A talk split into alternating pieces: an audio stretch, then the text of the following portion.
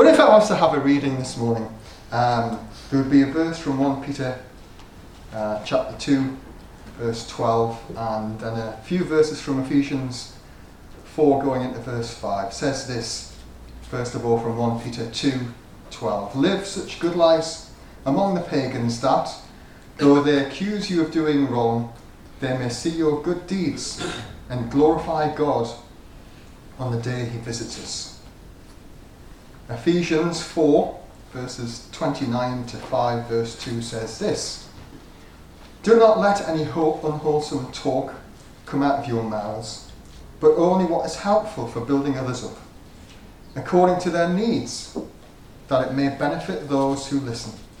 And do not grieve the Holy Spirit of God, with whom you are sealed for the day of rede- in, for the day of redemption. Get rid of all bitterness, rage, and anger, brawling and slander, along with every form of malice. Be kind and compassionate to one another, forgiving one another, just as in Christ God forgave you. Be imitators of God, therefore, as dearly loved children, and live a life of love, just as Christ loved us and gave himself up for us as a fragrant offering and sacrifice to God. You may remember a few weeks ago um, in the uh, September family service, I mentioned that it was uh, fairly common practice when we're doing various activities with the children, etc., hunt the worker, that we'd get dressed up. And there was all sorts of um, unusual things. You know, I mentioned about the back end of a camel and the front end of a horse, and uh, you can see the resemblance. But um, that was all about putting on a disguise to pretend to be something that we weren't. And what I'd like to talk about today is that God doesn't call us to be something that we're not, but rather He calls us and indeed gives us the invitation and provides the, the robes of His righteousness to put on to show who we belong to and show who He is. That's what I want to think about. And um, as we just read lightly there in Ephesians, the key verse, um, or in the first verse, the key word I should say is therefore. Thinking about what's just been read, therefore. Paul's been talking about in the previous verses of getting rid of anything unwholesome and unhelpful and puts up barriers, taking care in our conversations, being shrewd in terms of how we talk about the Lord Jesus Christ, being uh, being in a situation where we're led by the Holy Spirit to build people up, not to pull them down, getting rid of bitterness and the old life in all situations gone, rooting out anger and malice, not holding a grudge. And sometimes we can read through superficially in these sort of passages, and um, I'll give you a couple of examples. It says, rather, be kind. Well, let's hope we can all try to do that. Yeah? Be compassionate. Well, you might say, okay, that's great, as long as I can choose who I need to be compassionate to. You see how we stop, if we're not careful, we're bringing qualifying statements which aren't there. Forgiving one another. Well, that should be alright. Hang on a minute. There's a second part of that sentence. Forgiving one another just as in Christ God forgave you. So that means unconditionally then. Wow, that's a tall order, you might think. But verse 1 sort of gives us a, a great big clue. Be imitators of God. And um, the, the, the root of the word here for imitators is mimomai, mimomai, I believe, which is uh, where we get imitate or mimic from in English. And its, uh, its meaning is to be an imitator, a follower, an actor. Not an actor as in putting something on, but to, to act out. And if you've ever seen anybody mime, their whole um, discourse, where we normally speak, their whole expression is exactly that. What they do, the way they conduct themselves, what they portray is their message. Remember, Paul says that we're living epistles, read of all men. In other words, Paul's saying here in Ephesians don't just talk about God's love, but walk in it, live it, express it, show it, act it out. Don't tell, well, we need to tell, don't just tell about God's love, but live it. Do as God does. Mime, in other words, live it out before the world. To continually mimic God's attitudes and actions. Wow. God's word through Paul was challenging the Ephesian church then. It challenges us today too, doesn't it? In the same way. To hear the message. And as we hear the message, to demonstrate, demonstrate, underlined, true kindness, compassion, and forgiveness, as we've just read about in these verses. And it's not just something that we do in that sense, although it is, but it's a whole direction of our life, what we're aiming for, striving for. Not a perfection that we've already attained. We're not perfect yet, and there's somebody in the third row from the back can guarantee that that I'm not perfect yet. We're not perfect yet. Although, praise God, day, one day we will be. When we're there, in His presence, He's going to perfect us completely. Philippians 3, verse 12, emphasizes this. It says, Not that I have already obtained all this, or have already been made perfect, but I press on to take hold for that which Christ Jesus took hold of me. So we keep going. We keep looking at Him. That may seem like a tall order. I've already indicated that, but it's important to show what we believe and what we are by our deeds. Remember the verse in James. James is all about doing and living out the faith in his book. And James, in the second chapter, writes about faith and deeds, and verse 26 emphasizes it. And it says, very pointedly, faith without works is dead. It's not just about this, it's about these and what we do with these and where we go and how we live and how we express our faith in the Lord Jesus to people around us, whether it be in this building or whether it be outside. And William Barclay wrote this when he was commenting on this uh, portion of Scripture. He says, When Paul talked of imitation, he was using language which the wise men of Greece could understand. Mimosis, imitation, was a main part of training of an orator. The teachers of rhetoric declared that the learning of oratory depended on three things theory, imitation, practice, doing it. The main part of their training was to study and the imitation of the masters who had gone before. It was as if Paul said, If you were to train to be an orator, you would be told to imitate the masters of speech. Since you are training in life, you must imitate the Lord of life. The Lord of life. What an incredible privilege it is, but also responsibility to be imitators of the true and living God. Philippians 2:5 says, Your attitude should be the same as that of Christ Jesus. Attitude, mindset, desire, all of those things which mimic, which look to replicate, which look to strive to go towards, mirror the Lord Jesus, our Saviour. And what sort of things come to mind when we consider the Lord Jesus? We think about his humility.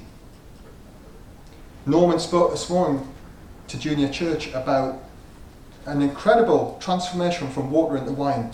But he didn't get up and and emblazon it, did he? Did it humbly.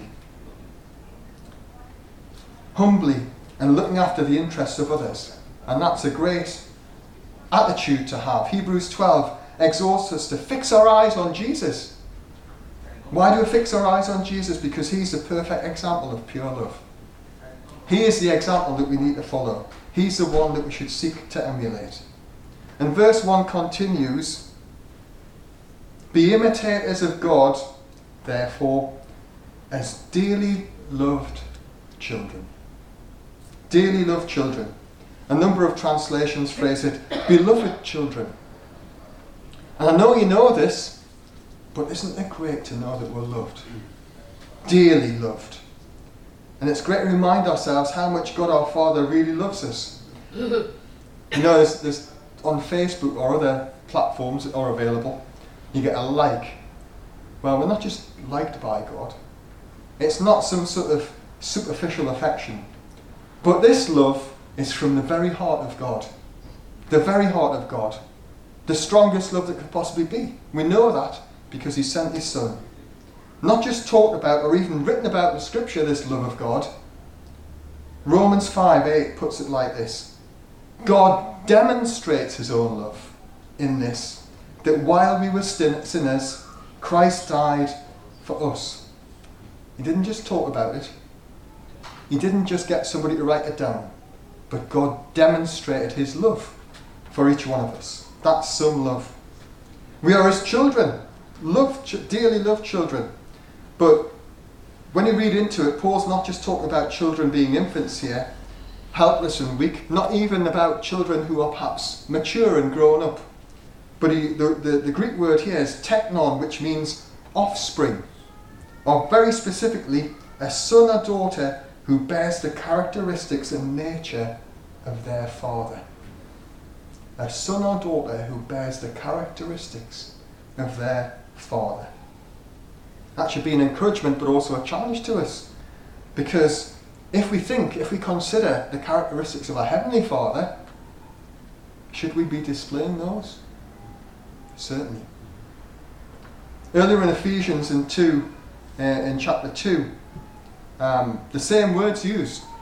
Uh, verses 11 to 19, Paul uses that same word, teknon, but in a different way. Not in a different way, it's the same way, in a different context. Saying that we were by birth, if you like, children of, we're separated from Christ, excluded, foreigners, without hope and without God. That was our line, that was our lineage. And then in Ephesians 2, verse 13, there's a big, however, a but. This big. But. Now in Christ Jesus, we are in Him, folks. We were born into that. We would have been teknon there. But now, teknon, we are in Christ Jesus. We are born. We have a new reborn. We have a new Father. Heavenly Father. No longer foreigners and aliens, but fellow citizens with God's people and members of God's household. Not just part, but dearly loved. And in verse 2, going back to Ephesians, we see that as we imitate, it becomes clear that we need to live a life of love. Remember, I talked about the orator how that it was to mimic and then to put into practice. Well, God's word, God's love, agape, which we, I know we're familiar with, as it's used here, God's unconditional love. What unconditional love it was, wasn't it? To send his son to the cross. And this, this is a sacrificial love from the very heart of a person, from the very heart of God. And God wants us to have that same mindset. And love freely given, even though sometimes it's not returned, perhaps even rejected. A love that can only and truly be activated by God working through us. And the old hymn says this The love of God is greater far than tongue or pen can never tell. It goes beyond the highest star and reaches to the lowest hell the guilty pair, bound down with care, God gave his son to win. His erring child he reconciled and pardoned from his sin. And then you think about the magnitude of his love. Could we with ink the ocean fill, and were the skies of parchment made, were every stalk on earth a quill, and every man a scribe by trade, to write the love of God above would drain the ocean dry, nor could the scroll contain the whole though stretched from sky to sky. O love of God, how rich and pure, how measureless and strong, it shall for, it's not, not just tomorrow, not for next week, forevermore endure. The saints and angels' song. So emphasize again, we need to live a life of love. God's real love powerful love, an attribute from Him to reflect our Father. Ephesians 3 16 and 19 says this I pray that out of His glorious riches He may strengthen you with power through the Spirit in your inner being, so that Christ may dwell in your hearts through faith. And I pray that you, being rooted and established in love, may have power with all the Lord's holy people to grasp how wide, how long, how high, how deep is the love of Christ, and to know this love that surpasses knowledge, that you may be filled to the measure of the fullness of God. That's the key, isn't it? Rooted and established. Rooted and established in love. It goes on, grasp to a measure the greatness of God's love. And it's, we kind of get hold of it all, but an attempt to, to realize, to know the love of God that surpasses knowledge. We can't understand it completely, but we can experience it. We can rejoice in it. We can revel in God's love. It is great that you and I may be filled to the measure. And you know, if we're rooted and established and marveling in the greatness of God's love and experiencing His God's love, and then we're filled to the measure, as we are filled, so God's love should be overflowing to the people around us too. Isn't that right? If you pour something in, it overflows. Verse 2 concludes that our Saviour Jesus gave himself up for us as a fragrant offering and sacrifice to God. The parallel one for you and I, folks, is this Romans 12 1 says, Therefore I urge you, brothers and sisters, in view of God's mercy, to offer your bodies as living sacrifices, holy and pleasing to God the essence of an offering and a sacrifice, as well as atonement, was so that it would please God. And surely, surely we want to please God in our living, in the way that we live, in the way that we act, to show His nature and characteristics so that we can please Him. I always think it's a fantastic accolade that Enoch walked with God and he pleased God. Isn't it? What a wonderful aim that would be for each one of us to please God. There's a well known passage from 1 Corinthians 13. I'll not read it all, but I'll take some excerpts here. Love is patient, love is kind. It does not envy, it does not boast, it is not proud, it does not dishonour others, it is not self seeking, it is not easily angered, it keeps no record of wrongs. Love does not delight in evil, but re- rejoices in truth. It always protects, always trusts, always hopes, always perseveres love never fails. And then it mentions about the fact that prophecies will cease, tongues will be stilled. Um, prophecy uh, was in part, but when completeness comes, what is in part um, disappears. And it says at the end of, of that section, and now these three remain faith, hope, and love, but the greatest of these is love. And one commentary that I read says this on, on why love is the greatest. It says, God is love, he has communicated his love to us and commands us to love one another. Love supersedes the gifts because it outlasts them all. Long after these gifts are no longer necessary, when we're promoted, it will be the governing principle that controls all that God and his redeemed people are and do. Love. One final example as I close. The Louvre in Paris is arguably the most famous museum in the world in terms of artwork, and it displays many of great masters' artwork. Amazing place. I've never been, but this is what I'm told. And since 1793, the Louvre has encouraged aspiring artists to come and copy some of the masters. Some of the most famous modern artists have done that and become better painters by copying the best the world has ever known. In an article in the American Smithsonian magazine, uh, a guy called Armand Darger was a 63 year old man who'd been duplicating art at the Louvre for over 30 years. And he remained in awe of the masters and continued to learn from them. He said, If you're too satisfied with yourself, you can't improve. We've read today, Paul instructed us to be imitators of God. In his first letter to the Thessalonians, he commended the believers because they were becoming like the Lord, setting an example for others. That's in 1 Thessalonians 1, uh, verses 6, 7, 8, 9, 10, thereabouts. And here's the final thought like the Louvre copyists, we'll never reach perfection. I've already said that. Not that we'll reach perfection before we get to heaven. But we sh- should resist the temptation of being satisfied with our present imitation and display of, of, of the Lord in our life. We need to keep on looking to Him, looking at the Master, looking to Him, learning from Him, asking for His help, to seek to be like the Master and copy His attributes by His grace and by the power of the Spirit. Be imitators of God, therefore.